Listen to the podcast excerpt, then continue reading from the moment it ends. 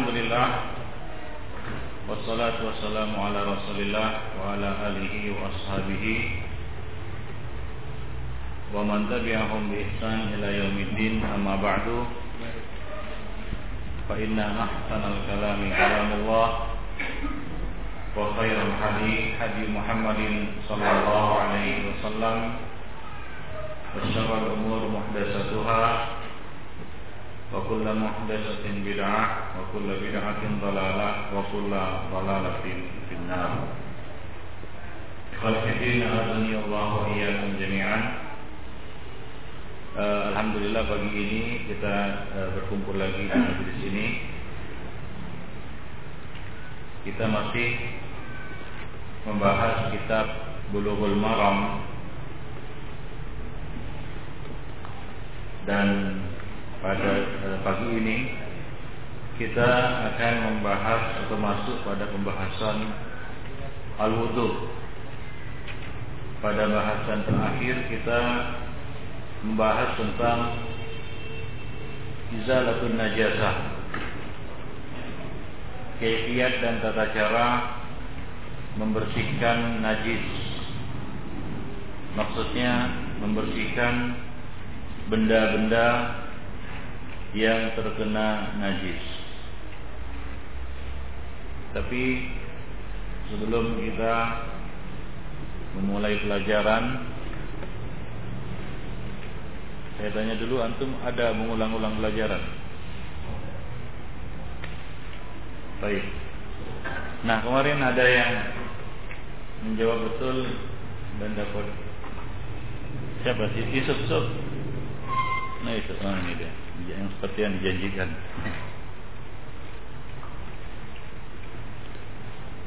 Baik, untuk mengulang-ulang pelajaran kita, saya tanya dulu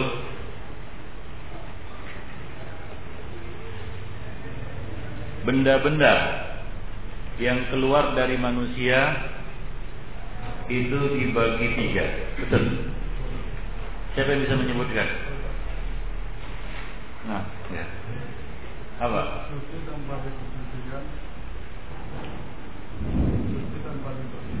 Iya. Yang ketiga. Yang kedua dulu. Hah? Oh, yang pertama. Yang pertama suci tanpa dipersucikan. Iya. Yang kedua najis tanpa dipersucikan. Iya. Yang ketiga yang dipersucikan. Yang dipersucikan suci dan najisnya. Baik. Coba sebutkan yang keluar dari manusia dan hukumnya suci tanpa diperselisihkan. Terus air liur, ya.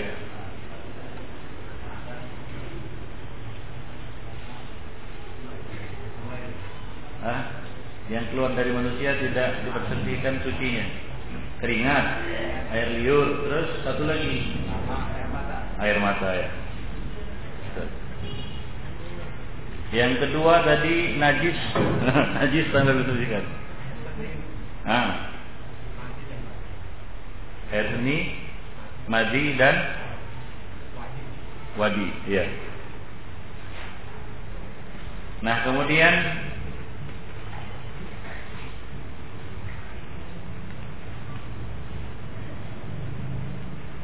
pertanyaan lain, karena dari sini Oh, Baik, Fiddin. Menurut syariat Menurut hukum syariat Kencing itu Hukumnya Najis.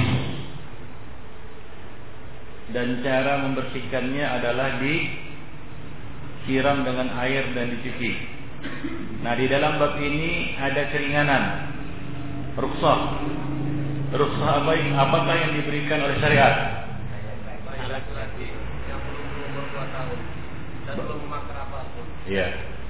Kencing anak laki-laki ya yang belum memakan makanan atau belum eh, apa namanya tersapih dari penyusuan. Nah demikian. Baik. Bagaimanakah cara membersihkan darah haid yang menempel pada pakaian ya. Ya, terus? Ya, bagus.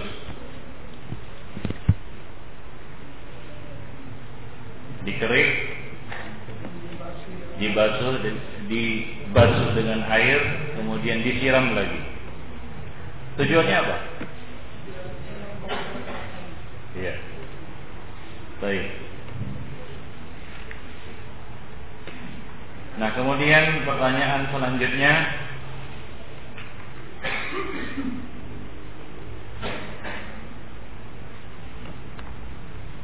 Kita kemarin juga membahas tentang uh, siapa yang kira-kira bisa membedakan antara madi dan wadi.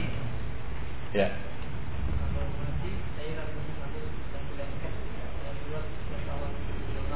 Nah, kalau wadi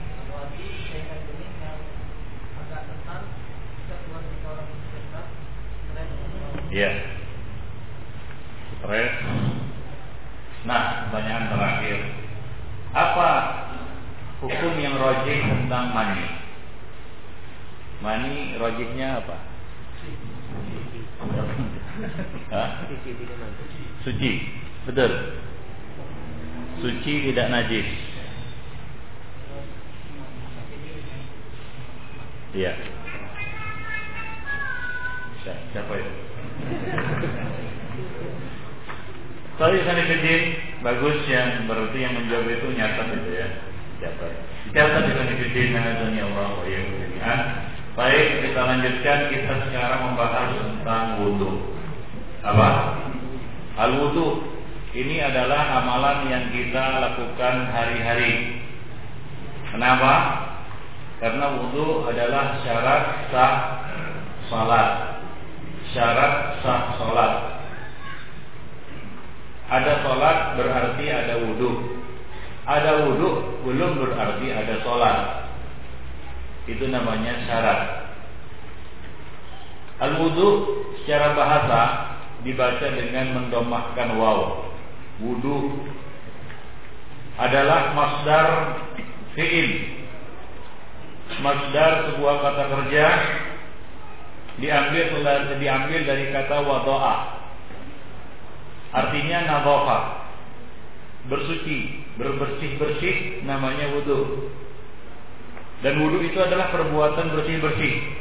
Kalau kita bersih-bersih diri bersih-bersih muka bersih-bersih tangan cuci tangan secara bahasa Arab ya lughatan itu disebut wudhu secara bahasa. Jadi kalau kita cuci tangan dalam bahasa Arab disebut wudhu karena wudhu itu adalah proses bersih-bersih. Ini secara bahasa ya. Adapun kalau dibaca dengan memfathahkan waw wadu maka artinya adalah al-ma'ul ladzi bihi. Air yang dipakai untuk bersuci atau alat yang dipakai untuk bersuci disebut wadu jadi ada dua bacaan wudu dan wadu Wudhu itu kembali kepada fi'il, artinya perbuatan bersuci. Wudhu kepada alat bersuci.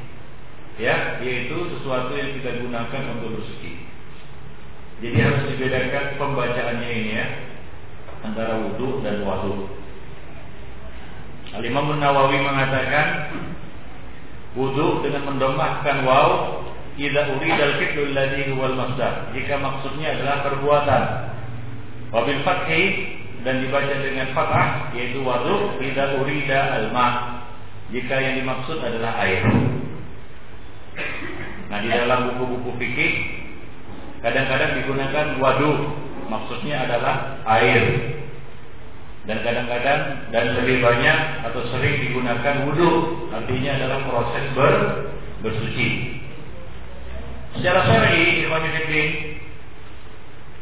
istilahan atau syar'an wudu itu adalah istimal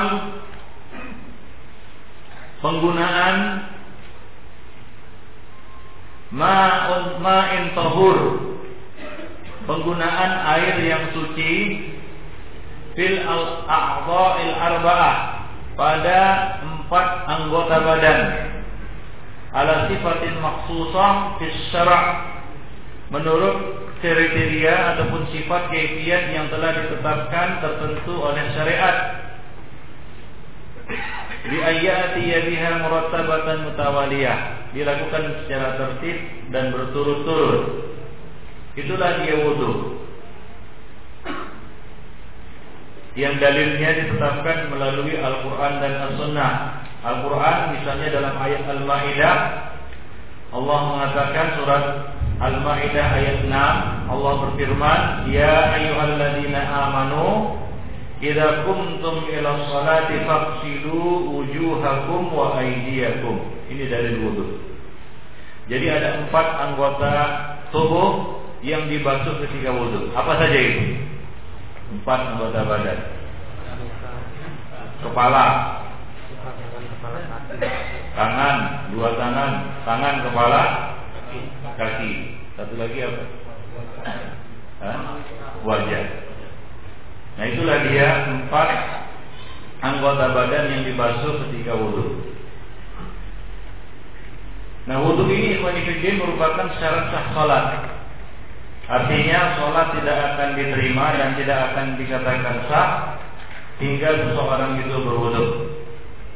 Di dalam as-sunnah Rasulullah Shallallahu Alaihi Wasallam telah menjelaskan wudu ini dengan bayanul qauli wal fi'li dan bayanul tarki.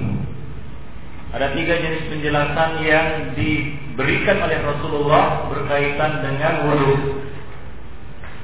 Al-bayan ini Ya sudah dijelaskan apa maksud bayan? Bayan fi'li, bayan qawli dan bayan bayan apa? At-taqrir atau bayan sukut. Bayan sukut. Yang pertama bayan al-qaul. Ya seperti sabda Rasulullah sallallahu alaihi wasallam Nabi mengatakan penjelasan melalui qaul yaitu kata-kata perkataan Ya seperti sabda Rasulullah sallallahu alaihi wasallam, "Idza istaiqadha ahadukum min manamin min manamihi atau min naumihi falyastantir salatan." Nah, kemudian Rasulullah sallallahu alaihi wasallam menjelaskan tata cara berwudu, mengusap wajah dan seterusnya sampai membasuh kaki. Ini adalah penjelasan apa? Al-qaul, bayanul qaul. Kemudian bayanul fi'li, yaitu Rasulullah sallallahu alaihi wasallam mencontohkan, memperagakan perbuatan wudu. Bagaimana cara membasuh, membasuh wajah, mencuci tangan, mencuci kaki, mengusap kepala dan seterusnya. Dan kemudian bayan sujud, yaitu Rasulullah melihat para sahabat berwudu dan Nabi atau Rasulullah beliau membiarkannya, mendiamkannya. Jadi itulah penjelasan yang berkaitan dengan wudu. Yang perintahnya secara umum Allah Subhanahu wa taala telah sebutkan di dalam surat Al-Maidah ayat 6 yang kita bacakan tadi, ya ayyuhalladzina amanu idza kuntum ila sholati faghsilu wujuhakum dan seterusnya. Jadi wudhu ini diterapkan berdasarkan dari Al-Quran dan As dan As-Sunnah. Berdasarkan dari Al-Quran dan As-Sunnah. Adapun keutamaan wudhu ini, salah satunya adalah bahwa anggota-anggota wudhu akan bersinar dan bercahaya menerangi orang yang berwudu pada hari kiamat nanti. Menjadi tanda bagi mereka tanda keimanan. Dalam hadis sahih Rasulullah sallallahu alaihi wasallam mengatakan innahum yub'atsuna yaumal qiyamah hurran muhajjalina min atharil wudu. Sesungguhnya mereka orang-orang yang beriman akan dibangkitkan pada hari kiamat dalam keadaan tangan dan kaki mereka dan kening mereka bersinar bercahaya karena bekas air wudhu. Jadi menjadi tanda keimanan, tanda bagi umat Muhammad pada hari kiamat kelak. Itu salah satu di antara keutamaan wudhu dan banyak lagi sebenarnya keutamaan-keutamaan wudhu yang lainnya. Banyak lagi. Ini ada.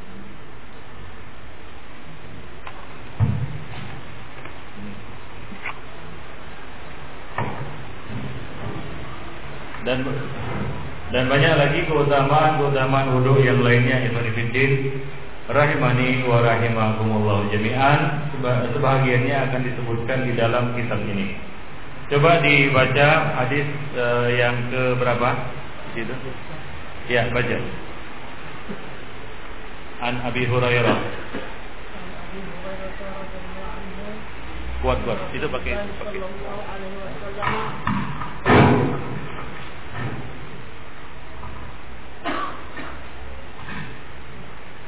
عن أبي هريرة رضي الله عنه عن رسول الله صلى الله عليه وسلم أنه قال لولا أن أشق على أمتي لأمرتهم بالسواك مع كل وضوء أخرجه مالك وأحمد والنسائي وصححه ابن خزيمة وذكره البخاري تعليقا. طيب Hadis pertama dalam kitab wudhu dari Abu Hurairah radhiyallahu anhu. Adapun Abu Hurairah radhiyallahu anhu kita telah sebutkan biografinya pada uh, hadis yang pertama ya atau hadis-hadis yang awal. Hadis ini dari Rasulullah Shallallahu Alaihi Wasallam. Beliau berkata, "Laula an asyqa ala ummati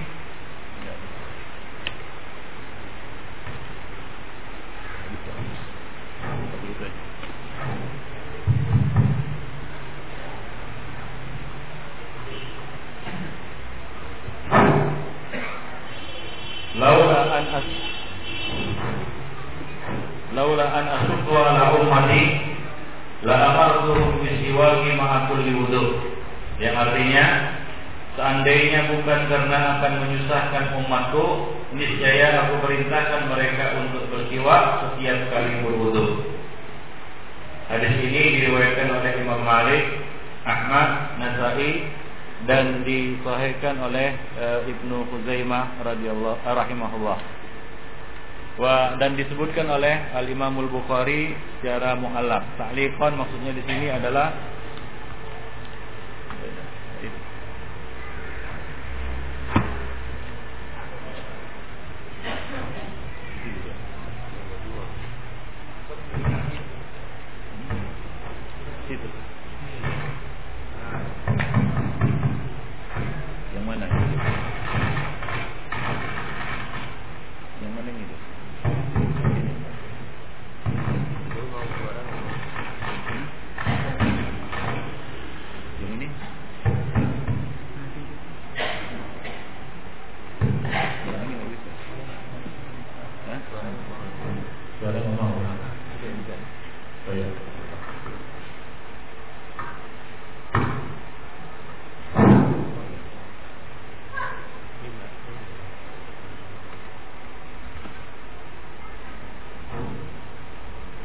Ikhwan fillah azani Allah wa iyyakum jami'an.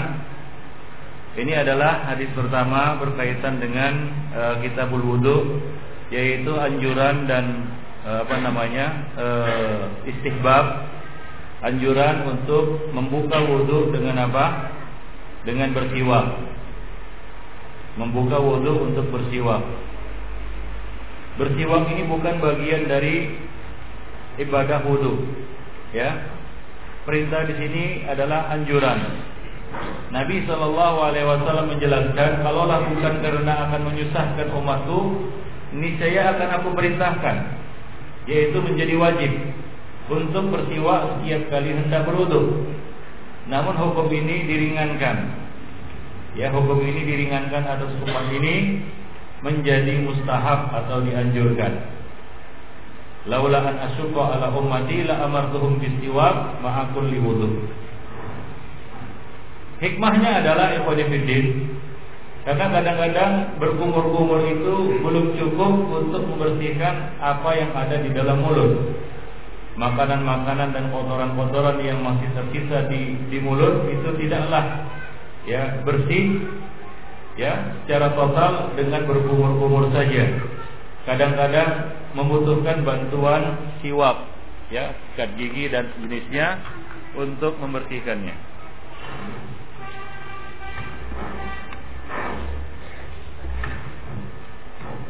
Membutuhkan siwak atau sikat gigi untuk membersihkannya. Maka Rasulullah Shallallahu Alaihi Wasallam memerintahkan umat beliau untuk membuka, ya ini uh, kalau bisa ditekankan dan dianjurkan untuk membuka wudhu mereka dengan bersiwak. Rasulullah Shallallahu Alaihi Wasallam kadangkala juga membuka beberapa aktivitas beliau dengan siwak. Misalnya beliau bangun tidur mulai dengan siwak Beliau hendak tidur mulai dengan siwak. Ketika hendak masuk rumah, beliau mulai dengan siwak. Ya. Jadi Rasulullah Shallallahu Alaihi Wasallam dalam beberapa kesempatan lainnya juga membuka aktivitas beliau dengan siwak. Baik itu aktivitas ibadah seperti wudhu maupun aktivitas-aktivitas sehari-hari seperti masuk rumah, bangun tidur dan jenisnya. Ini menunjukkan keutamaan siwak Allah wa. Ya tentunya dalam hal ini ada beberapa benda yang semakna dengan siwak. Ya seperti misalnya sikat gigi. Hanya saja tentunya berbeda antara sikat gigi dan siwak. Karena sikat gigi jarang dibawa ke mana-mana. Sementara siwak itu bisa dikantongi dan bisa dipakai di mana saja. Maka dari itu Nabi membuka sholat juga dengan apa? Dengan bersiwak. Beliau sebelum bertakbir, beliau bersiwak, ya menyikat gigi beliau dengan siwak, membersihkan mulut beliau dengan dengan siwak sebelum beliau bertakbir, ya sebelum beliau memulai sholat. Bisa. Tapi itu bisa. Itu ini, ini. ini nggak hidup lagi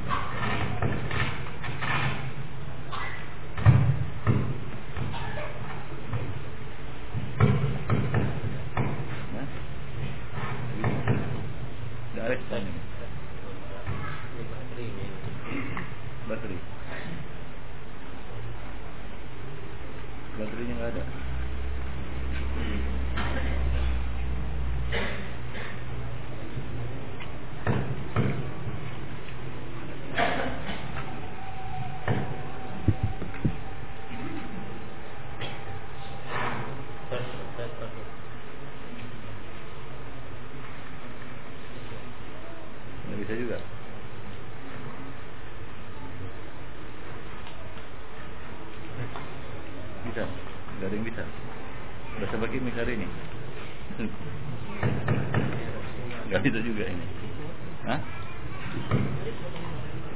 Kadang-kadang mati sendiri dia. Coba pindahkan ke sini. Oh.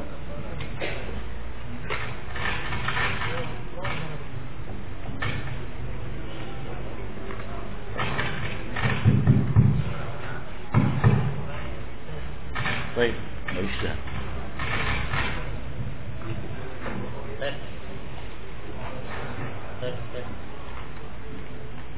Tidak bisa. Baik, daripada bisa. Tapi Pak Eko pegang itu aja. Ya. Baik, Ikhwanifidin, azani Allah wa jami'an.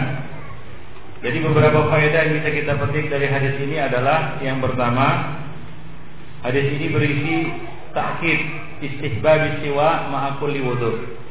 Penekanan anjuran untuk bersiwak setiap kali hendak berwudu. Di dalam riwayat lain ada disebutkan dengan lafal inda kulli salatin wa ma'a kulli wudu'in.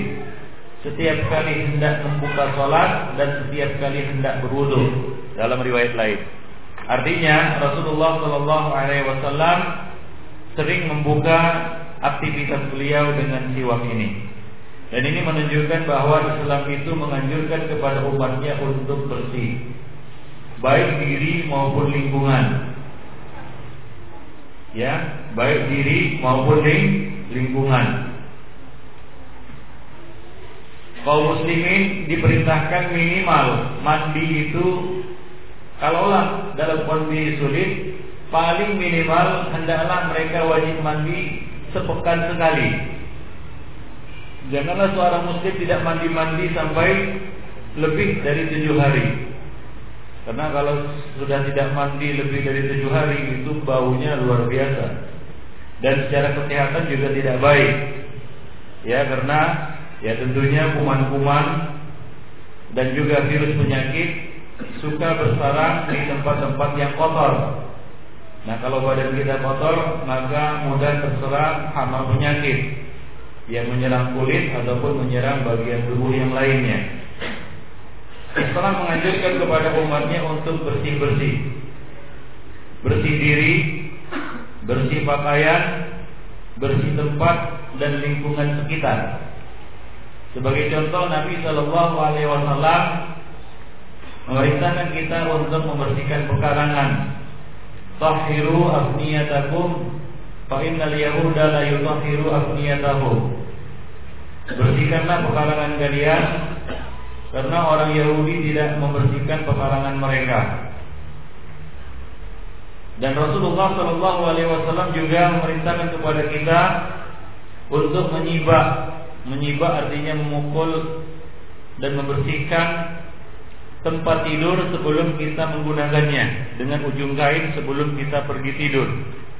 Ini juga merupakan bentuk ataupun salah satu bukti bahwa Islam mengajarkan kepada kita kebersihan bersih tempat, bersih pakaian, bersih diri dan bersih lingkungan. Jadi kalau ada lingkungan muslim yang kotor, maka ini sebenarnya mereka belum mengamalkan Islam.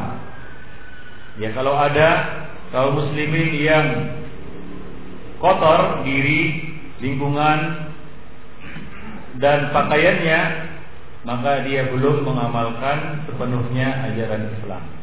Jadi Islam mengajarkan kepada kita kebersihan. Ya, salah satu yang dijaga kebersihannya adalah mulut. Nah, ini sangat penting. Coba tanyakan kepada dokter dan ahli pakar-pakar kesehatan bahwa kebersihan mulut ini merupakan kunci kesehatan badan. Ya, kesehatan mulut merupakan salah satu kunci kesehatan tubuh, seluruh tubuh. Karena mulut ini adalah semacam pintu gerbang masuknya dunia luar ke dalam tubuh manusia.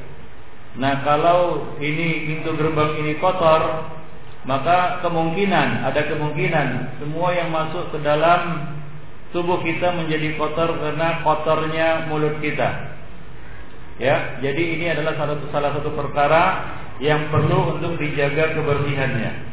Itulah salah satu hikmah Rasulullah Shallallahu Alaihi Wasallam suka bersiwak dan membersih dan apa namanya memulai banyak kegiatan dan aktivitas beliau bukan hanya ibadah ya.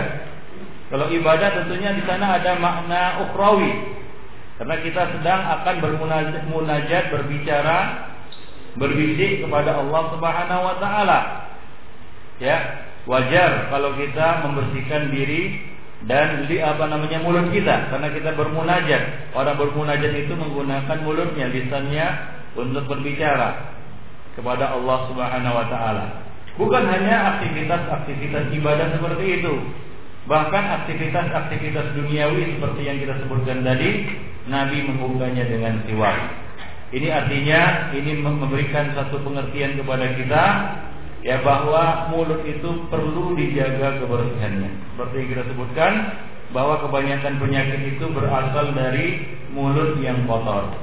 Maksud mulut yang kotor ini mulut yang penuh dengan kotoran. Sisa-sisa makanan yang masih lengket di apa namanya di giginya, ya yang masih lengket di bibirnya, masih lengket di dan seterusnya. Nah, demikian ikhwan fillah, azani Allah wa iyyakum jami'an. Oleh karena itu perlu untuk menjaga kebersihan gigi ataupun mulut ini. Baik. Yang kedua, fillah, Bersiwak ketika hendak berwudu hukumnya adalah sunnah Mustahab Ditegankan Ya, bagi yang tidak keberatan untuk melakukannya. Ya, bukan wajib dan bukan masuk ke dalam bagian dari wudhu. Dia luar di luar dari rangkaian wudhu. Tidak masuk ke dalam rangka, apa namanya di dalam proses wudhu itu sendiri. Jadi hukumnya sebagaimana disebutkan sunnah mustahabbah dianjurkan bagi yang mau melakukannya. Kemudian ikhwan azan Allah wa iyyakum jami'an Di antara faedah yang bisa kita petik dari hadis ini adalah al-wudu berwudu itu bukan hanya dilakukan dengan membersihkan anggota-anggota tubuh yang disebutkan di dalam Al-Qur'an. Banyak orang yang mengira bahwa yang tidak disebutkan di dalam Al-Quran seperti berkumur-kumur, memasukkan air ke hidung itu tidak ada di dalam Al-Quran, tidak masuk di dalam rangkaian wudhu. Nah ini adalah suatu apa namanya pendapat yang keliru. Yang benar ini juga termasuk bagian dari wudhu. Karena salah satu anggota yang perlu dibasuh pada wudhu adalah wajah. Nah wajah itu terdiri dari ya apa namanya ya termasuk di dalamnya apa ya mulut dan hidung. Nah demikian. Yang perlu juga dibersihkan dengan siwak kumur-kumur dan istighfar yaitu memasukkan air ke dalam hidung kemudian mengeluarkannya kembali. Sama seperti telinga telinga juga nggak ada di dalam Al-Quran. Coba cari di dalam Al-Quran adakah perintah berwudu kemudian disebutkan di situ cucilah ataupun bersihlah sapulah telingamu? Nggak ada. Tapi Nabi Shallallahu Alaihi Wasallam menjelaskannya di dalam As-Sunnah. Nabi mengatakan al-udunani min rasi Dua telinga itu bagian dari kepala. Ya bukan bagian dari wajah. Telinga tidak masuk bagian wajah, tapi telinga masuk dalam bagian kepala. Ya, telinga masuk dalam bagian kepala. Yang wajib juga untuk dibasuh dan diusap ketika berwudu. Nah demikian Ibn Jadi di sana ada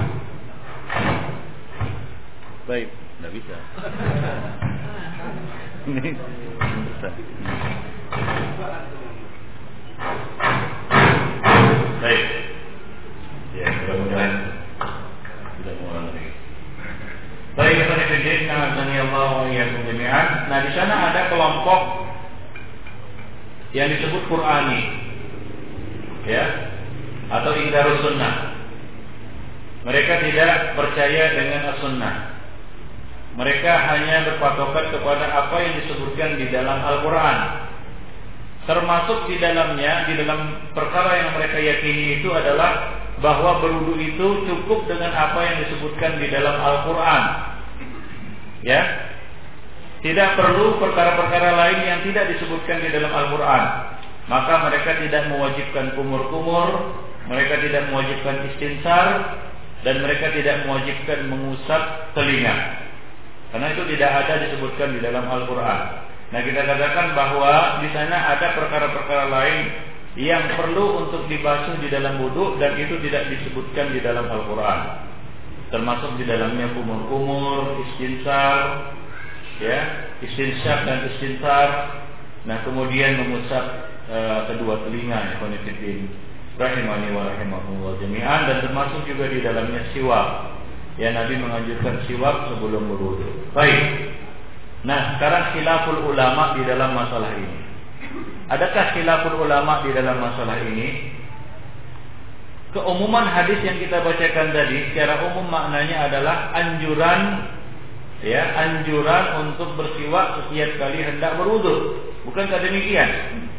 Apakah ini berlaku mutlak atau di sana ada pembatasan? Misalnya untuk orang yang berpuasa dan yang lainnya. Apakah ini dimutlakkan? Hukumnya berlaku secara umum untuk orang yang berpuasa dan orang yang tidak berpuasa. Dan kemudian, apakah untuk orang yang berpuasa, apakah kemakruhannya kalau dikatakan makruh? Karena di sana ada yang memakruhkan bersiwak ketika berwudu bagi orang yang berpuasa. Mereka berdalil dengan hadis Nabi, la khulufu faniswa ini indallahi atyabu min miski Bau mulut orang yang berpuasa di sisi Allah itu lebih wangi daripada minyak kasturi. Dari situ mereka berkesimpulan bahwa bersiwak atau sikat gigi sebelum berwudu untuk orang yang berpuasa itu makruh hukumnya. Nah, kemudian mereka berselisih pendapat. Apakah disamakan antara bersiwak di di awal siang yaitu pagi hari dengan sore hari? Mereka berselisih pendapat lagi di dalam bab tersebut. Nah, demikian ikhwan Allah wa Yang paling adalah bahwa siwak ini boleh dilakukan bagi orang yang berpuasa, bagi orang yang tidak berpuasa maupun orang yang sedang berpuasa. Hanya saja dianjurkan untuk tidak sering-sering melakukannya bagi orang yang berpuasa khususnya di akhir di akhir siang yaitu di sore hari. Nah, demikian ikhwan rahimani wa rahimahumullah Di antara ulama yang berpendapat bahwa wudhu ini dianjurkan secara mutlak baik bagi orang yang berpuasa maupun tidak berpuasa adalah Imam Abu Hanifah dan Imam Malik. Dan itulah pendapat yang dipilih oleh Syekh Taqiyuddin Ibnu Taimiyah rahimahullah. Dia mengatakan huwa azhar. Pendapat inilah yang lebih jelas dan lebih kuat wallahu wallahu a'lam bishawab. Adapun Al-Imam Asy-Syafi'i dan Ahmad serta Ishaq bin Rahuyah atau Rahway berpendapat makruh bagi orang yang berpuasa pada sore hari yaitu setelah zawal pada sore hari. Nah demikian yang kami Ya dalam hal ini mereka berdalil dengan hadis yang kita bacakan tadi wallahu a'lam bishawab. Nah itulah dia perbedaan pendapat di kalangan ulama berkaitan dengan siwak sebelum berwudu. Coba baca hadis yang kedua, hadis Umran radhiyallahu anhu.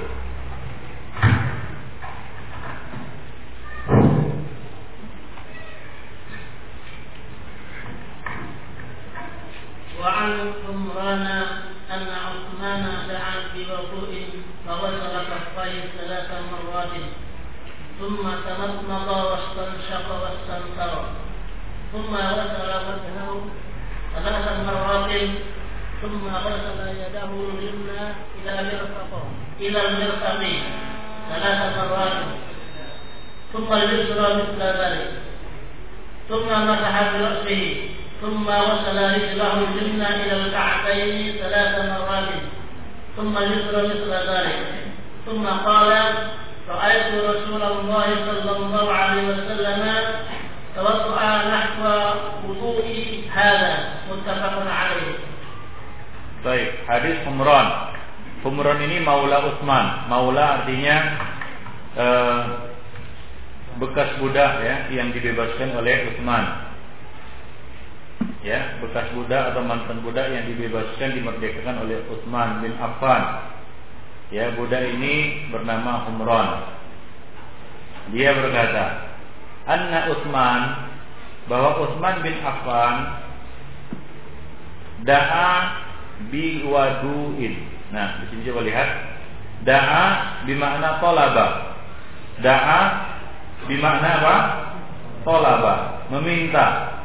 Apa yang diminta? Da'a bi artinya meminta. Da'a lahu artinya berdoa un untuknya. Da'a alaihi apa artinya? Berdoa untuk kebinasan atas atasnya. Nah di sini da'abi artinya meminta, menuntut. Kolabah meminta. Apa yang diminta? Wadu. Nah, apa artinya di sini? Da'abi wadu, yaitu meminta air air wudhu. Faqasala kafaihi talata. Singkat cerita, Humran pun membawakan air wudhu untuk Utsman dan memberikannya kepada Utsman. Faghassala kaffaihi thalatha marrat. Utsman mencuci kedua telapak tangannya tiga kali. Jadi dimulai dengan mencuci telapak tangan tiga tiga kali. Thumma tamatmada. Kemudian berkumur-kumur. Al-kaf Ikhwan Al-kaf adalah ar-rahah min ma'al asabi yaitu telapak tangan bersama jari-jarinya.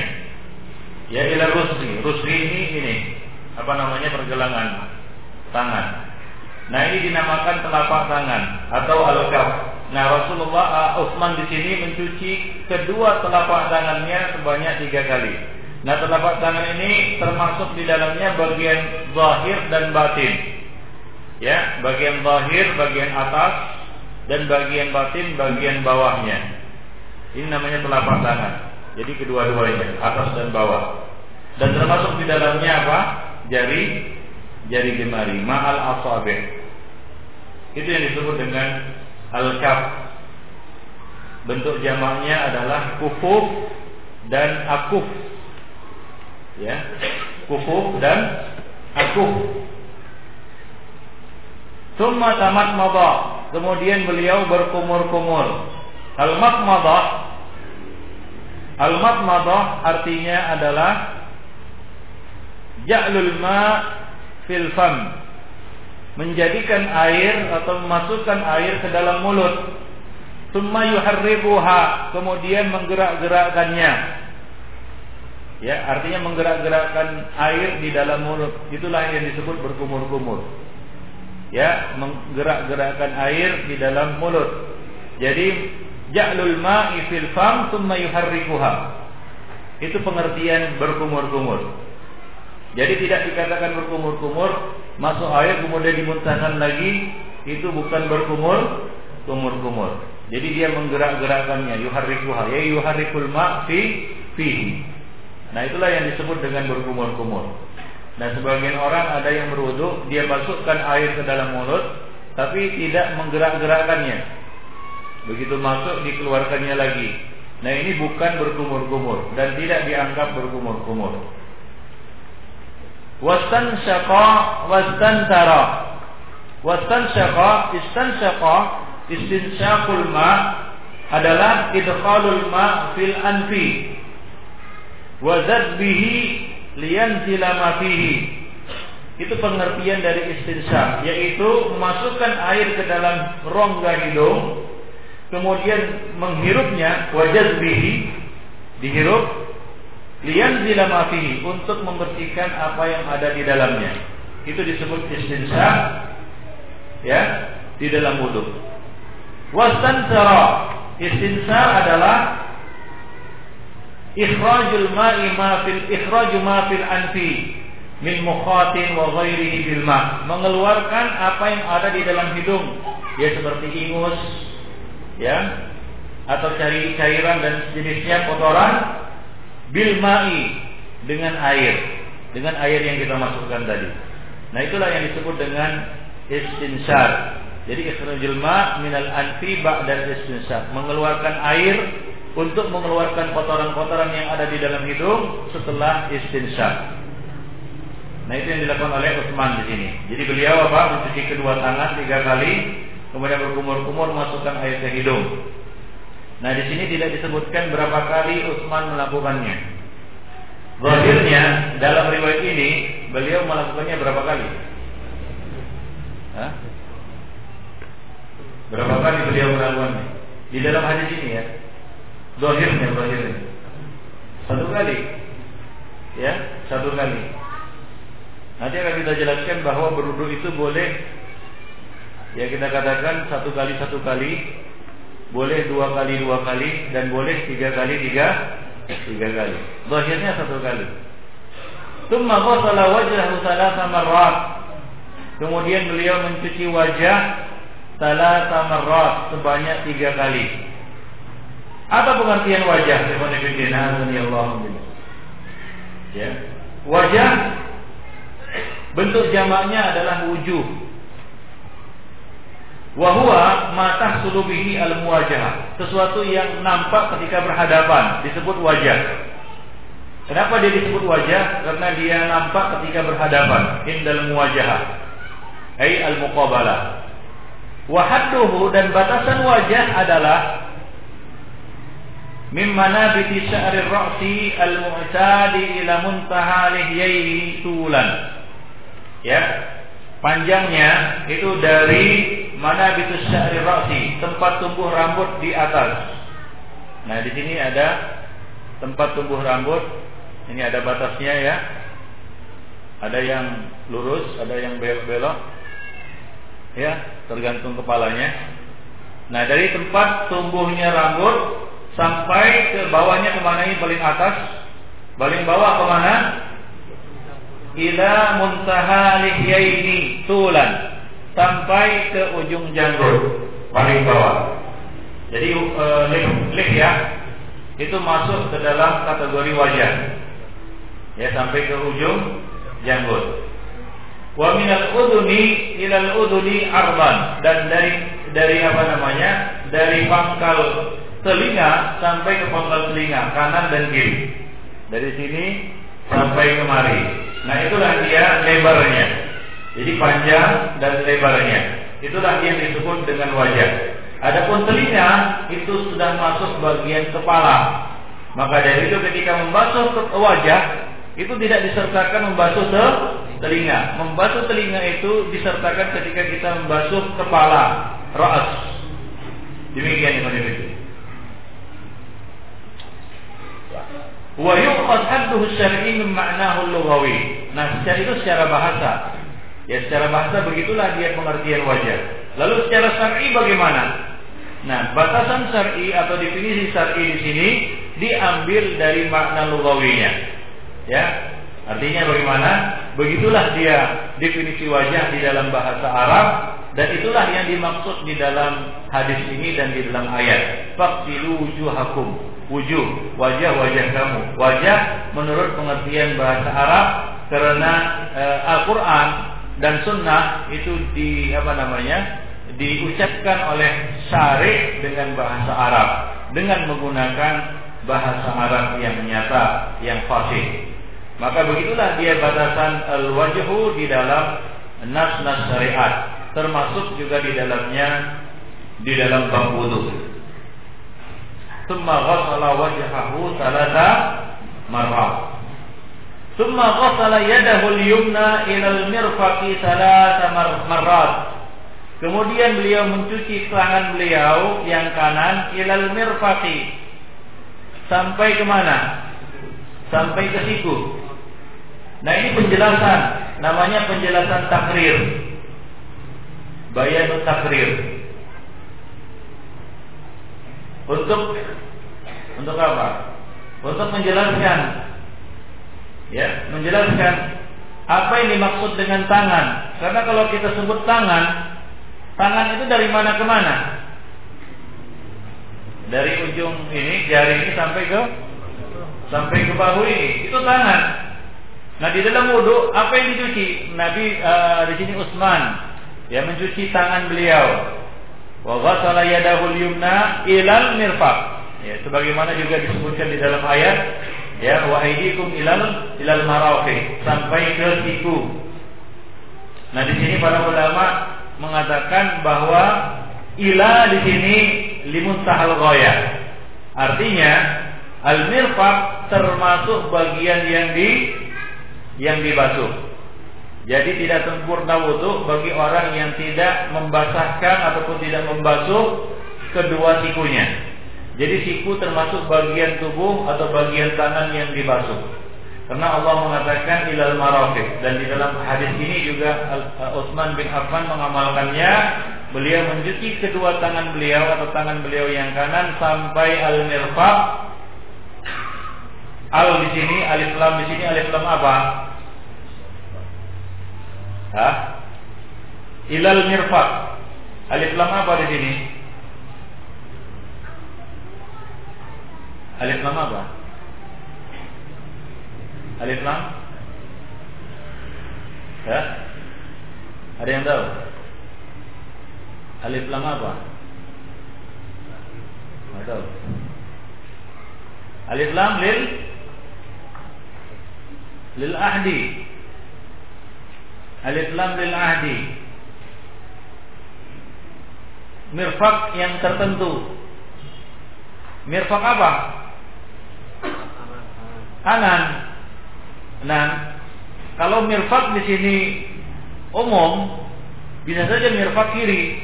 Artinya mencuci tangan, tangan kanan, ghasala yadahu yumna ilal mirfaq, mirfaq kiri. Tapi bukan itu yang dimaksud. Yang dimaksud di sini al-mirfaq adalah apa? Al-mirfaq al al-yumna. Ya, mirfaq yang sebelah kanan. Jadi al di sini lil ahdi. Berapa kali? Salah sama rot. Summa yusra Ay al-yadul yusra, tangan kanan. Mitla dalika yaitu tiga kali juga.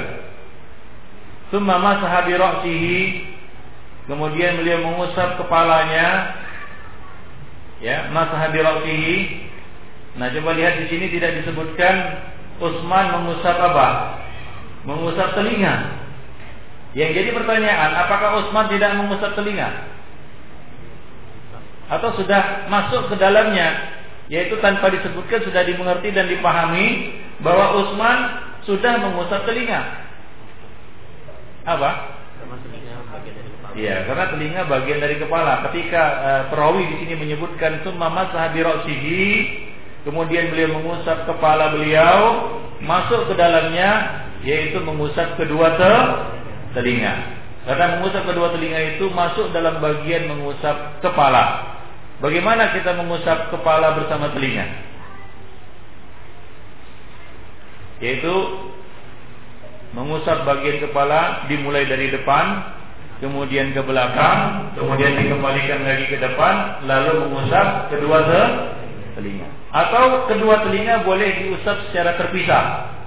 Ya, yaitu mengusap kepala dulu selesai baru mengusap telinga secara terpisah. Itu juga boleh. Jadi mengusap telinga di sini sudah masuk ke dalam mengusap kepala. Nah, kemudian setelah itu summa ghassala rijlahul yumna ilal ka'baini salasa marrat. Nah, tadi zahirnya beliau mengusap kepala ini berapa kali? Satu kali. Sama seperti beliau berkumur-kumur, beristinsak, disebutkan di sini beliau cuma melakukannya satu kali.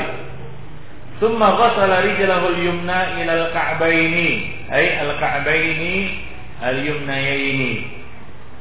Beliau mencuci kaki sebelah kanan sampai al-ka'bain. Apa yang dimaksud dengan al-ka'ab? Al-ka'ab adalah tulang yang menonjol pada kaki. Disebut ka'ab. Jamaknya qu'ub. Yaitu apa itu? Al-azaman. Dua tulang. Eh, an-nati'an yang menonjol. Inda multaqal saq bil qadam. Pada pertemuan saq yaitu betis dengan apa? Al qadam telapak kaki. Nah itulah dia apa yang disebut? Al al ka'bain berdasarkan hadis uh, Nu'man bin Bashir ya, penjelasan tentang merapatkan saf ya itu apa kata An-Nu'man bin Bashir? Ra'aitu rajula minna yalzaku ka'bahu bi ka'bi sahibihi. Aku lihat mereka yaitu para sahabat ada seorang laki-laki ya antara peserta salat di antara kami yang merapatkan yang mempertemukan kaatnya yaitu mata kakinya dengan mata kaki rekannya yang di sampingnya. Ya, jadi tulang yang menonjol itulah yang disebut dengan apa? Al-ka'at. Mata kaki. Nah, mata kaki di sini secara keseluruhan ya, itu masuk bagian yang wajib dibasuh ketika berwudu. Masuk ke dalam bagian yang harus dicuci ketika berwudu. Nabi Shallallahu alaihi wasallam pernah berseru, "Wailul lil aqabi minan nar." Celakalah bagi apa? Tumit-tumit yang tidak tersentuh ya air wudhu ketika ber, uh, ketika berwudhu, yang tidak tersentuh air ketika berwudhu. Nah kalau tumit tidak tersentuh, apalagi apalagi apa? Mata kaki. Nah demikian juga dipikir. Allah wa Baik. Jadi Utsman membasuh kakinya sampai al-ka'bain salah ras. Tsumma al-yusra mithlu mithla dzalika. Kemudian membasuh kaki kirinya juga seperti itu. Summa qal. Setelah itu beliau berkata, Ra'aitu Rasulullah sallallahu alaihi wasallam tawaddu'a nahwa wudu'i hadza. Aku melihat Rasulullah sallallahu alaihi wasallam berwudu seperti wuduku ini. Ini namanya bayan apa ini? Bayan bayan fi'li. Karena Utsman melihat Nabi melakukannya dan dia memperagakan seperti yang dilakukan oleh Rasulullah Shallallahu Alaihi Wasallam dan hadis ini muttafaqun alaih.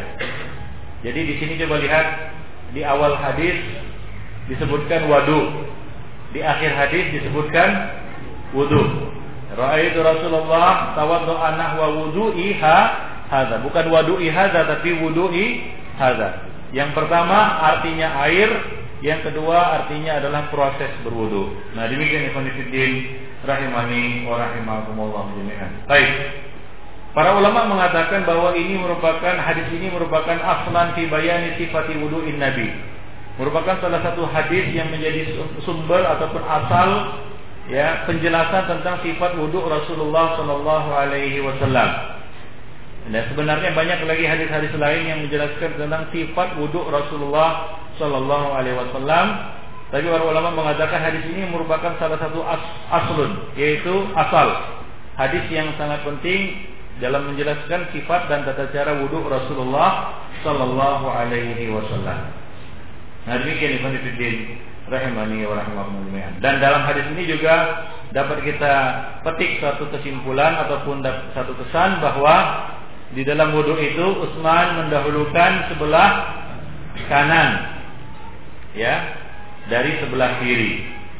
Mendahulukan sebelah kanan dari sebelah kiri. Ini merupakan anjuran at-tayammun fi tanawuli ma'il wudu li ghuslil a'da. Dianjurkan untuk mendahulukan yang sebelah kanan di dalam wudu.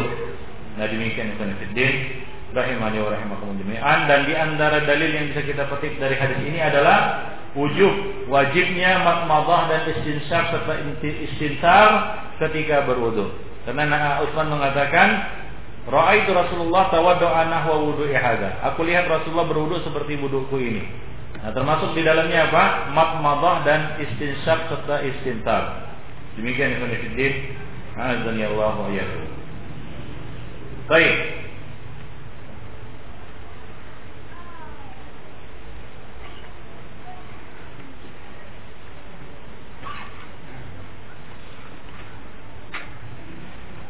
Khilaf ulama di dalam masalah ini. Apakah ada khilaf ulama dalam masalah ini? Ulama berbeda pendapat di dalam masalah al-matmadah wal istinsyak. Para ulama berbeda pendapat tentang hukum matmadah dan istinsyak. Al-Imam Salasah yaitu Imam Malik, Asy-Syafi'i dan Ahmad serta Sufyan ya, ya Sauri berpendapat ila adami wujubi al matmadah mereka berpendapat matmadah ini tidak wajib dan hukumnya sunnah. Wa annahuma mustahabbani faqat hukumnya cuma mustahab. Ya hukumnya cuma mus mustahab. Dalil mereka dalam hal ini adalah asrun minal fitrah. Ada 10 perkara fitrah. Kemudian di antaranya disebutkan al-istinsyaq memasukkan air ke hidung Minal fitrah maksudnya adalah minat sunnah.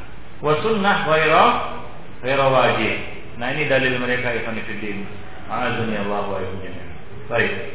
Kawan eh, tadi eh, tiga imam maksudnya adalah imam eh, Abu Hanifah, Syafi'i dan Malik. Abu Hanifah, Syafi'i dan Malik. Adapun Imam Ahmad berpendapat matmadah dan istinsyak ini adalah wajib.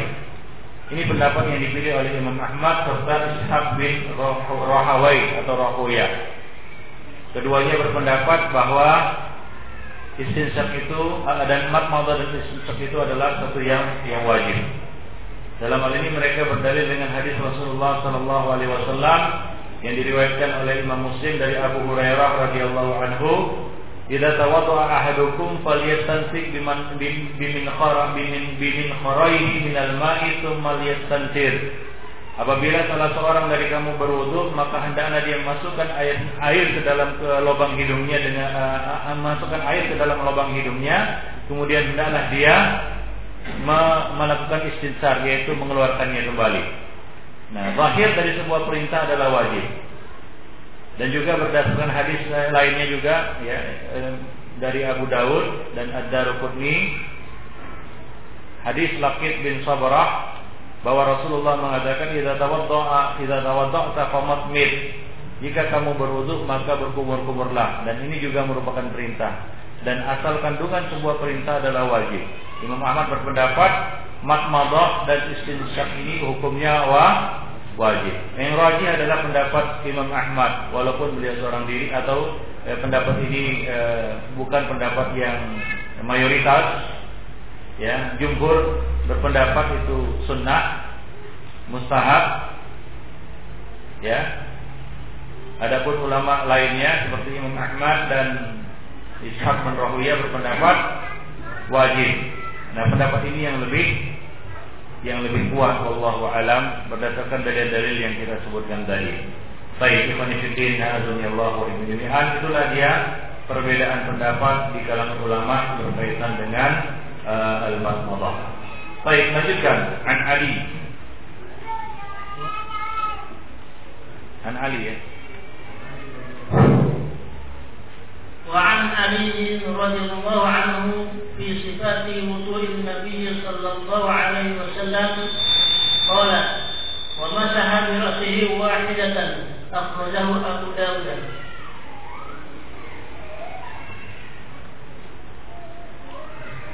والنسائي والترمذي بإسناد صحيح Tirmidzi innahu asahu syai'in fil bab. Ada di situ. Baik. Itu apa namanya? La, e, naskah lainnya. Baik, bukan Fiddin ini hadis diriwayatkan dari Ali bin Abi Thalib radhiyallahu anhu ia berkata tentang kaifiyat wudu Nabi sallallahu alaihi wasallam. Ya dikatakan fi sifat wudu Nabi qal wa masaha bi wahidatan.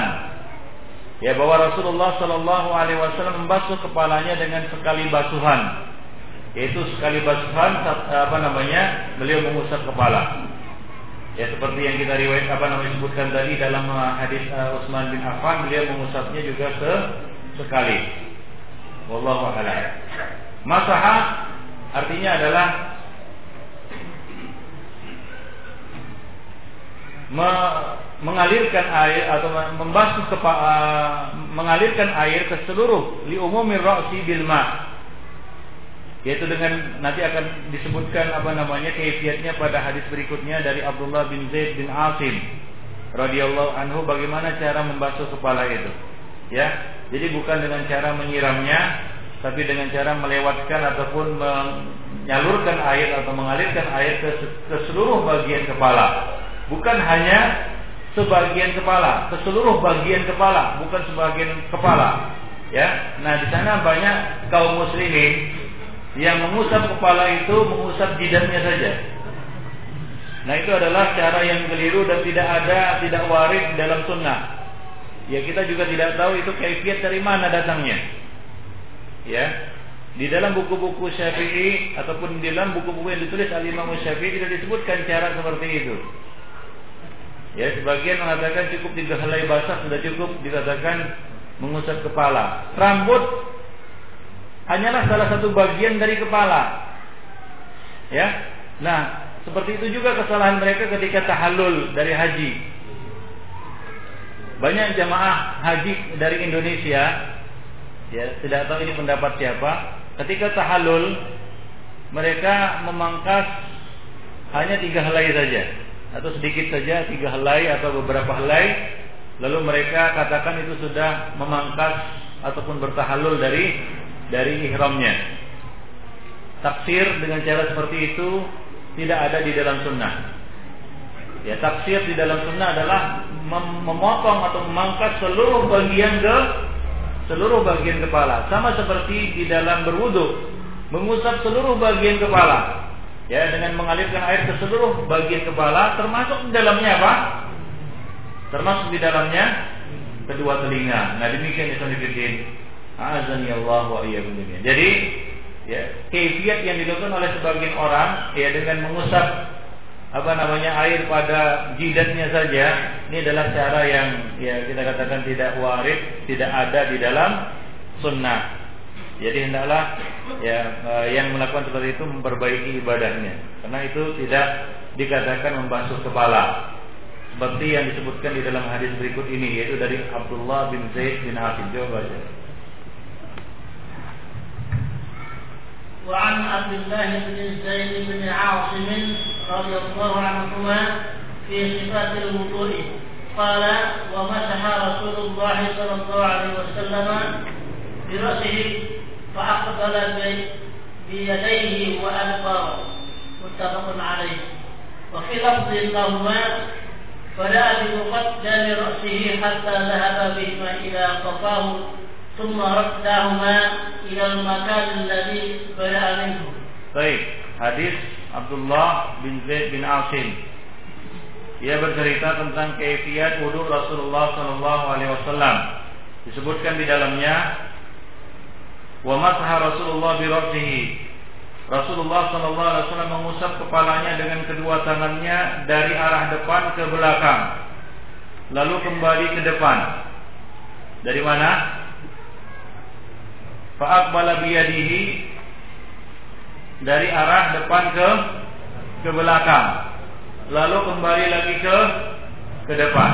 Wa fil lahuma di dalam lafal yang lain masih riwayat Bukhari dan Muslim lahuma ai lil Bukhari wa Muslim Bada abi muqaddami ra'sihi. Beliau memulai mengusap dengan kedua tangan dari dahi hingga tengkuk, lalu kembali ke tempat semula. Ya, di muqaddami ra'si muqaddami ra's itu adalah ini bagian depan. Hatta zahaba ila bihima ila ila qafahu. Sampai ke ke tengkuk qafa artinya tengkuk Tumma raddahu kemudian mengembalikannya ke tempat semula. Tempat beliau memulainya yaitu ke ke depan. Nah begitu caranya. Dengan kedua tangannya. Ya dengan kedua tangannya. Biyadaihi. Ya bukan biyadihi di situ tapi apa? Bi yadaihi jadi bagaimana caranya? Yaitu dengan memulainya dari mana? Dari depan, kemudian meratakan ke ke belakang sampai ke ke tengkuk, kemudian mengembalikannya lagi ke tempat semula. Ya baru kemudian setelah itu kita me, membasuh ke kedua telinga. Nah demikian ya sanifidina azanillahu Itulah cara yang sunnah di dalam membasuh kepala. Adapun membasuh kepala dengan seperti ini saja atau seperti ini atau seperti ini, nah itu tidak tidak apa namanya tidak sesuai dengan sunnah. Ya demikian yang fiddin azani Allah wa. Baik.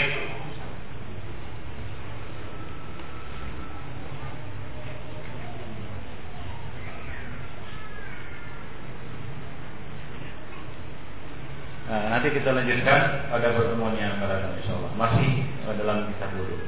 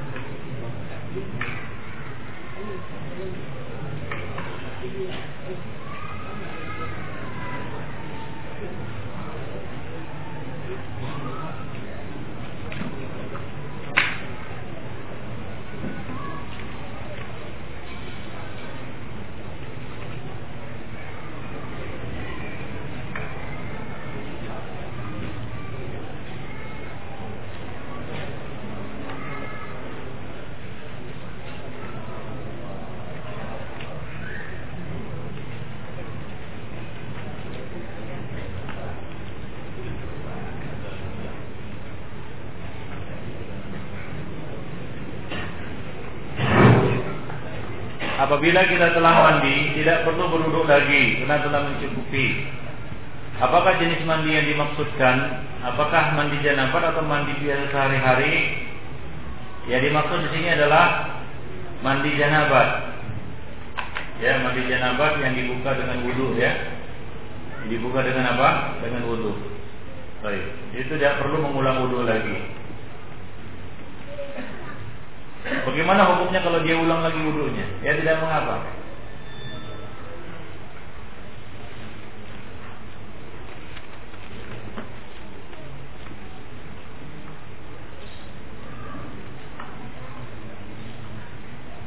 Apakah ada tertib mandi sebagaimana tertib wudhu? Ada. Tertib mandi ada tapi tidak wajib ya. Sebagaimana juga tertib wudhu tidak wajib, hanya anjuran. Artinya wudhu boleh dimulai dari kaki ke kepala. Ya, boleh. Tidak wajib. Tertib tidak wajib dan bukan syarat. Tapi anjuran.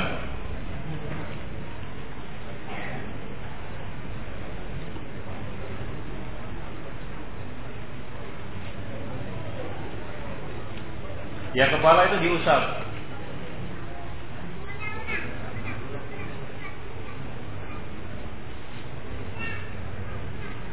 Bagaimana cara membasuh bagian kepala pada wanita yang memiliki rambut panjang?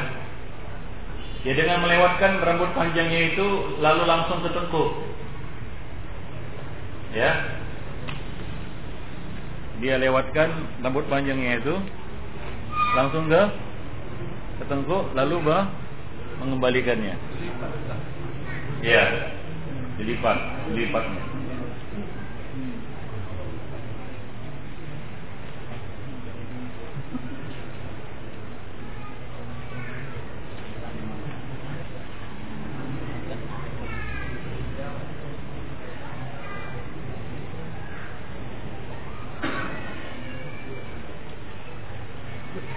Tidak uh, apakah sahih matan hadis ini?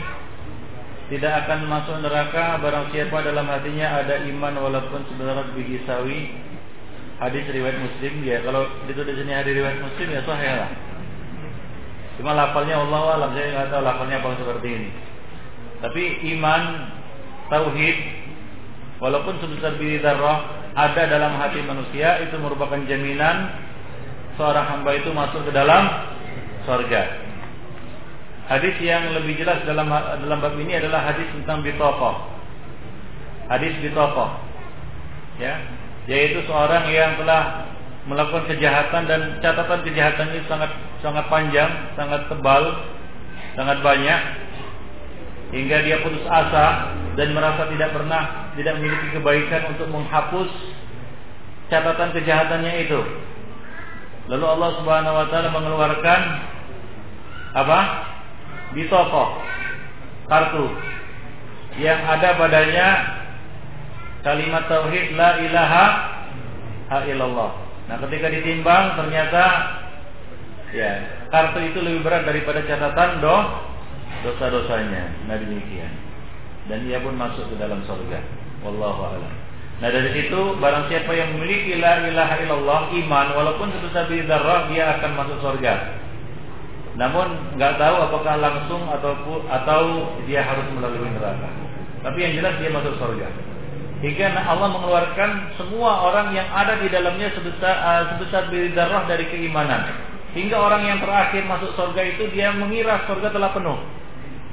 Ya, ceritanya ada di dalam hadis hingga dia akhirnya masuk ke dalam surga. Dan Allah mengatakan bagimu seperti itu dan yang semisalnya bersamanya. Nah demikian.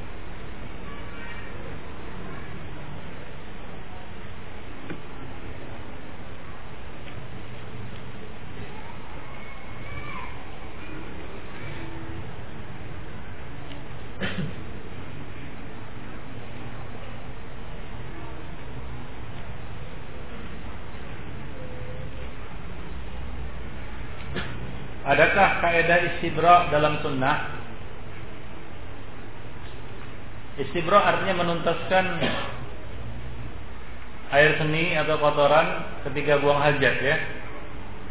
Yaitu bisa dengan banyak cara dengan berdehem atau dengan dia menuntaskannya lah itu namanya istibra ya. Nah setelah istibra dilakukan kemudian ada lagi yang masih keluar dari kemaluan. Apakah harus beruduk lagi? Ya harus beruduk lagi. Kalau jelas itu keluar ya, ada yang keluar lagi. Sudah istibra ya tapi masih juga keluar. Setelah berwuduk maka wuduknya batal. Ya dan dia berwuduk berwuduk lagi. Apabila dia adalah orang yang normal sehat walafiat bukan orang yang terkena penyakit salisul baul. Kalau orang terkena penyakit salisul baul dia berwuduk dan dia tidak perlu memikirkan lagi cairan yang keluar setelah dia berwuduk silakan dia sholat. Hanya saja dia harus berwudhu setiap kali sholat. Artinya apa?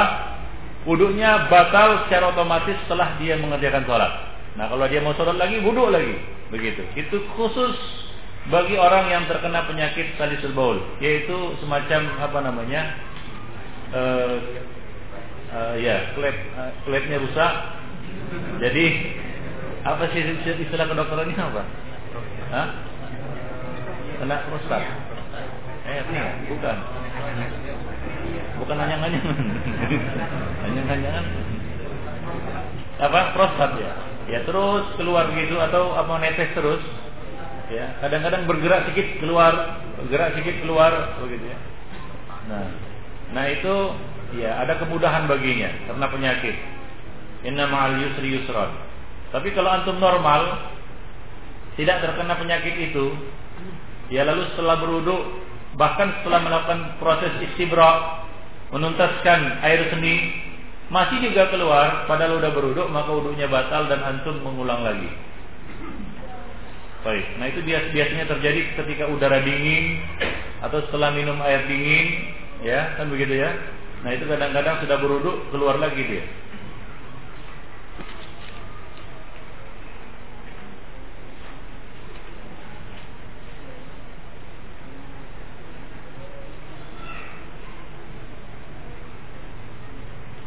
Saya pernah mendengar penjelasan bahwa berkumur-kumur dan masukkan air ke hidung itu dilakukan secara bersamaan. Ya nanti ada penjelasannya ya berkaitan dengan kumur-kumur dan istinsyak ini. Apakah boleh dilakukan secara terpisah atau boleh dilakukan secara bersamaan? Harus dilakukan bersamaan. Ya tidak harus, boleh dilakukan secara terpisah antara kumur-kumur dan istinsyak. Tapi istinsyak dan istinsar itu tidak bisa kecuali harus bersama-sama. Ya, karena kalau tidak istinsyak hanya istinsyak saja, kemungkinan besar yang keluar ingus bukan air.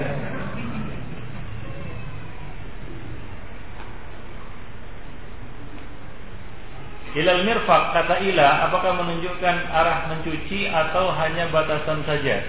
Tidak, ini liintahi il ghayah. Ya. In, e, dapat diambil di situ mafhum bahwa al mirfak masuk ke dalam apa? Ke dalam bagian yang eh, yang dibasuh dan dicuci. Baik.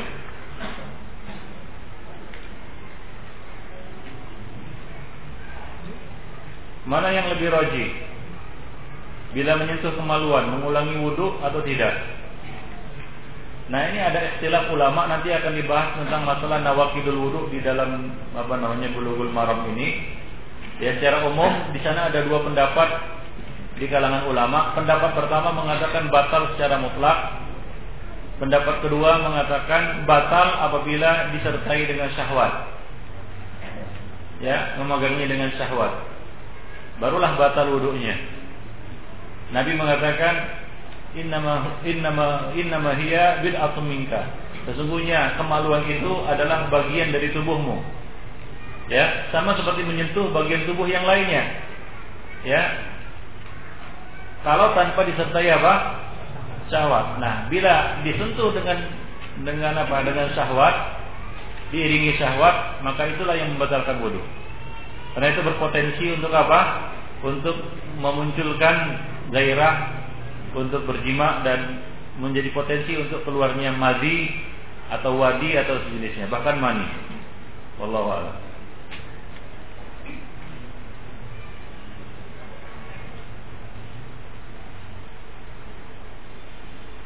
Bolehkah membasuh tangan dari siku ke ujung jari? Boleh. Ya, walaupun asalnya kalau kita menuruti ayat, ya, kalau kita menuruti ayat, maka ayat itu mengatakan ilal ka'bain, ah, apa ilal marafiq. Ila artinya mubtada'nya mana? Ibtida'nya mana dari dari telapak tangan ila al-mirfaq. Tapi boleh juga sebaliknya. Ya, itu tidak mengapa. Bukan syarat, harus dari dari dari mana? Dari ujung jari ke ke siku. Sama seperti membasuh kaki juga, boleh dari ujung kaki ke tumit, apa ke apa namanya? ke mata kaki dan boleh juga dari mata kaki ke ujung jari, ujung jari kaki.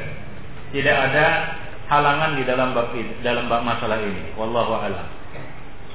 Tapi kalau kita mengikuti zahir ayat, ya maka dianjurkan untuk memulainya dari ujung ujung jari sampai ke siku dan dari ujung jari kaki sampai ke dua mata kaki. Wallahu a'lam.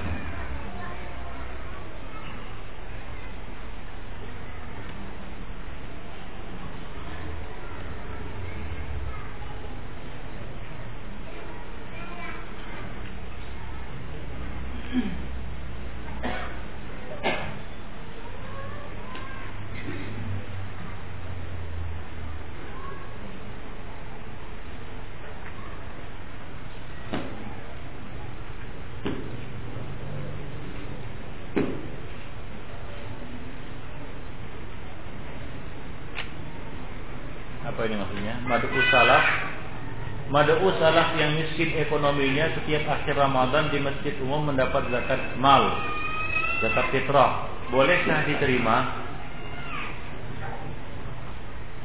Ya kalau kita termasuk salah satu dari kategori 8 kategori yang boleh menerima zakat, silakan terima. Untuk zakat mal ya, ada 8 asnaf, ada 8 jenis. Untuk zakat fitrah khusus untuk satu jenis saja yaitu fakir fakir miskin. Kalau antum fakir miskin silakan terima. Kalau tidak jangan diterima. Fakir adalah orang yang tidak dapat mencukupi, mencukupi kehidupannya sehari-hari. Ya, yang tidak jelas pendapatannya. Tidak ada pekerjaannya yang tetap. Kadang kerja, kadang tidak. Istilahnya apa? Mocok-mocok. Ini fakir namanya. Miskin adalah orang yang memiliki pekerjaan, memiliki penghasilan tapi tidak mencukupi kebutuhannya sehari-hari. Ya, tidak mencukupi kebutuhannya sehari-hari. Ya, misalnya dia punya usaha, tapi usahanya itu tidak cukup untuk apa namanya? menutupi kebutuhannya sehari-hari. Nah, ini namanya miskin. Ya. Pegawai negeri kelas apa namanya? golongan berapa gitu ya, yang paling corot Nah itu mungkin miskin. Ya, dan itu juga kembali kepada UMR ya. Di tiap-tiap daerah berbeda-beda. Miskin di Balikpapan tidak sama dengan miskin di Yogyakarta. Di Balikpapan tergolong miskin kalau punya pendapatan 500 ribu itu miskin sudah. 500 ribu itu di Balikpapan miskin itu per bulan. Kalau per tajir lah itu. Kalau di balik papan ini, ini maka miskin satu daerah berbeda dengan miskin tempat lain. Kalau antum hidup di balik papan, penghasilannya 500 ribu per bulan itu miskin. Tapi kalau di Jogja mungkin kaya kan cukup bahkan lebih. Nah jadi bergantung kepada UMR yang ada di tempat masing-masing. Nah demikian penelitian. Azani Allah wa Baik.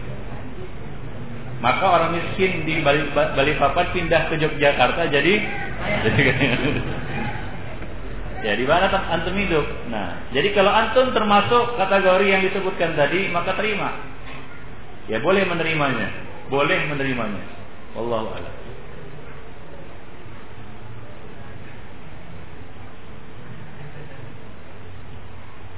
Bolehkah memotong kulit kulit lembu kecil-kecil dan masukkan ke dalam daging kurban untuk diberikan pada masyarakat muslim.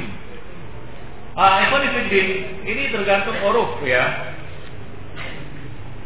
Korban yang kita sembelih, baik itu kambing maupun uh, apa sapi itu pada hakikatnya tidak boleh untuk diperjualbelikan. Ya. Itu harus diinfakkan, disedekahkan lillah kan itu ya. Nah, kalau di satu tempat misalnya di sini kulit pun dimakan kan begitu ya. Nah, boleh dia potong-potong kecil-kecil kemudian dibagikan, masukkan ke dalam bagian-bagian itu. Seperti di Indonesia ini ya, sampai apa namanya limpahat apa namanya ya, khusus kan itu dimasukkan situ. Nah kalau di tempat lain urufnya itu nggak dimakan. Itu termasuk yang dibuang, termasuk kulit, termasuk itu dibuang sama mereka. Tidak dimakan. Urufnya seperti itu. Nah kalau mereka membagikan itu itu satu hal yang disebut wah ini penghinaan ini. Membagikan apa? membagikan apa namanya ya jeruan itu kemudian membagikan handuk itu kan itu itu dianggap penghinaan siapa yang mau makan nah di tempat tertentu misalnya di Pakistan ya di India di Arab Saudi di negara-negara Arab itu nggak dimakan itu dibuang itu nggak diolah sama mereka. Di sini berebut-rebut orang kan gitu ya. Kalau dibuang berebut-rebut itu nah jadi boleh manifidin ya masukkannya ke dalam bagian untuk dibagikan ke masyarakat. Karena di sini kalaupun itu dibagikan ke masyarakat habis juga tapi tanduk-tanduknya kalau bisa dimakan habis. Apa? Ya makanya urufnya berbeda. Nabi tidak makan dog. Tapi tidak melarang orang untuk makan dog yaitu biawak jenis-jenis biawak, biawak gurun. Yang memakan tumbuhan. Tapi tidak melarangnya karena urufnya di tempat beliau itu tidak dimakan dan orang nggak suka. Kan begitu. Tapi tidak jangan menghalangi orang lain untuk memakannya. Demikian.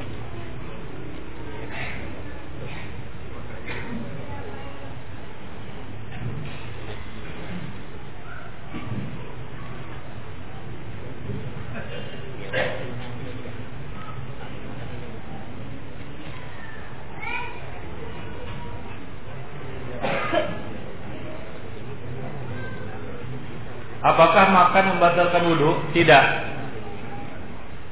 Makan tidak membatalkan wudhu. Yang membatalkan wudhu adalah makharaja min ini Yang keluar dari dua jalan. Apa itu? Apa itu? Air seni dan tinja. Masukkan itu tidak membatalkan wudhu. Makan tidak membatalkan wudhu. Minum juga tidak membatalkan wudhu ya. Baik makanan minuman yang mentah ataupun yang dimasak. Kecuali kecuali makan daging onta. Yang akan disebutkan nanti di dalam bab nawakidul wudhu bahwa makan daging onta itu membatalkan wudhu makan daging onta membatalkan wudhu sedikit maupun banyak. Pas sedikit aja batal bukan masalah sedikit atau banyaknya. Ya. Yang jelas kalau dia makan onta, daging onta, ya onta lah kita katakan, baik hatinya maupun dagingnya, batal wudhunya. Nah bagi para ikhwah yang berangkat haji, ya kadang-kadang dia makan di rumah makan di sekitar Masjidil Haram, dia nggak tahu kadang-kadang daging yang dimakannya ternyata daging onta habis makan langsung sholat. Sementara wudhunya sudah batal dengan makan daging onta. Nah, jadi hati-hati ya. Di sana tanya ini makan apa. Kadang-kadang dia nggak tahu ada yang di daging berputar-putar itu kan ternyata daging onta. Tanya ini apa? Jamal atau bukan jamal kan begitu ya? Apakah lembu bakor? Ya atau dujaj? Tanya. Ya sedikit-sedikit harus belajar bahasa Arab lah yang pergi haji tahu ayam apa kan? Pesan, jadi bisa pesan. Mau pesan ayam bujat kan gitu. Mau pesan kambing apa kan begitu jadi harus tahu sedikit-sedikit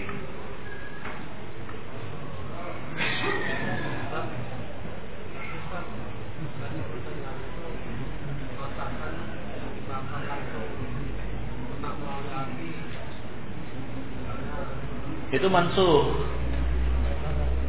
Nanti akan disebutkan Ya. Tawadda mimma mimma mastatin nar. Berudulah dari apa saja yang dimasak dengan api. Kan begitu? Itu sudah mansuh hukumnya. Nanti akan dijelaskan. Ini apa maksudnya? Apakah rambut dipirangi membatalkan wudhu? Apa maksudnya dipirangi? Dipirangi.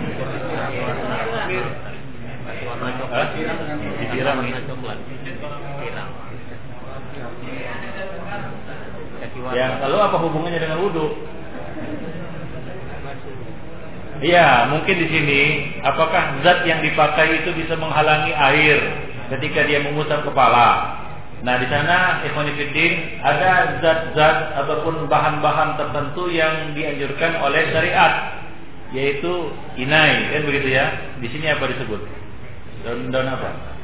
Daun pacar. Nah, itu tidak menghalangi apa namanya air kepada rambut. Ya tidak menghalangi air ke rambut. Air uh, rambut tetap basah terkena air. Nah tapi kalau dia memakai zat atau bahan yang bisa menghalanginya ini dikhawatirkan rambut tidak terbasuh. Ya rambut tidak terbasuh secara utuh dengan air tersebut. Sama dengan apa namanya warna kuku dan sejenisnya kalau dengan bahan yang bisa menghalangi air. Ya ke kuku nah ini bisa apa namanya menghalangi kesempurnaan wudhu.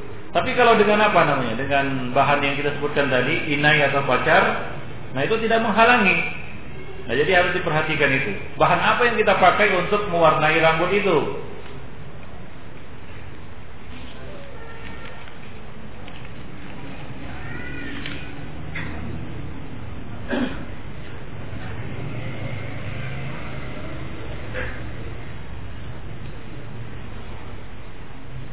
Bagaimana setelah bersetubuh kemudian keluar sesuatu dari kemaluan?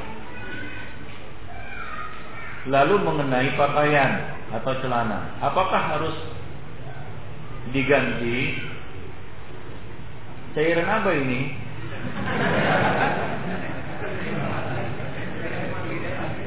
Kalau mani ya cukup dikerik ya itu bisa dipakai dia tidak tidak najis, suci. Tapi kalau madi, ya maka dicuci dengan air, dibersihkan. Kalau perlu diganti kalau kita misalnya ragu. Nah demikian. Wallahu a'lam bishawab. Baik, Wanifiddin, azani Allah wa iyyakum jami'an. Ya, kira-kira demikianlah pertemuan kita pada uh, hari ini. Mudah-mudahan uh, bermanfaat bagi kita semua. Jangan lupakan antum harus murojaah karena setiap pelajaran, setiap majelis akan ditanya, ya, apakah untuk ulang-ulang pelajaran atau tidak, ya. Nah, subhanakallah bihamdik, asyhadu an la wa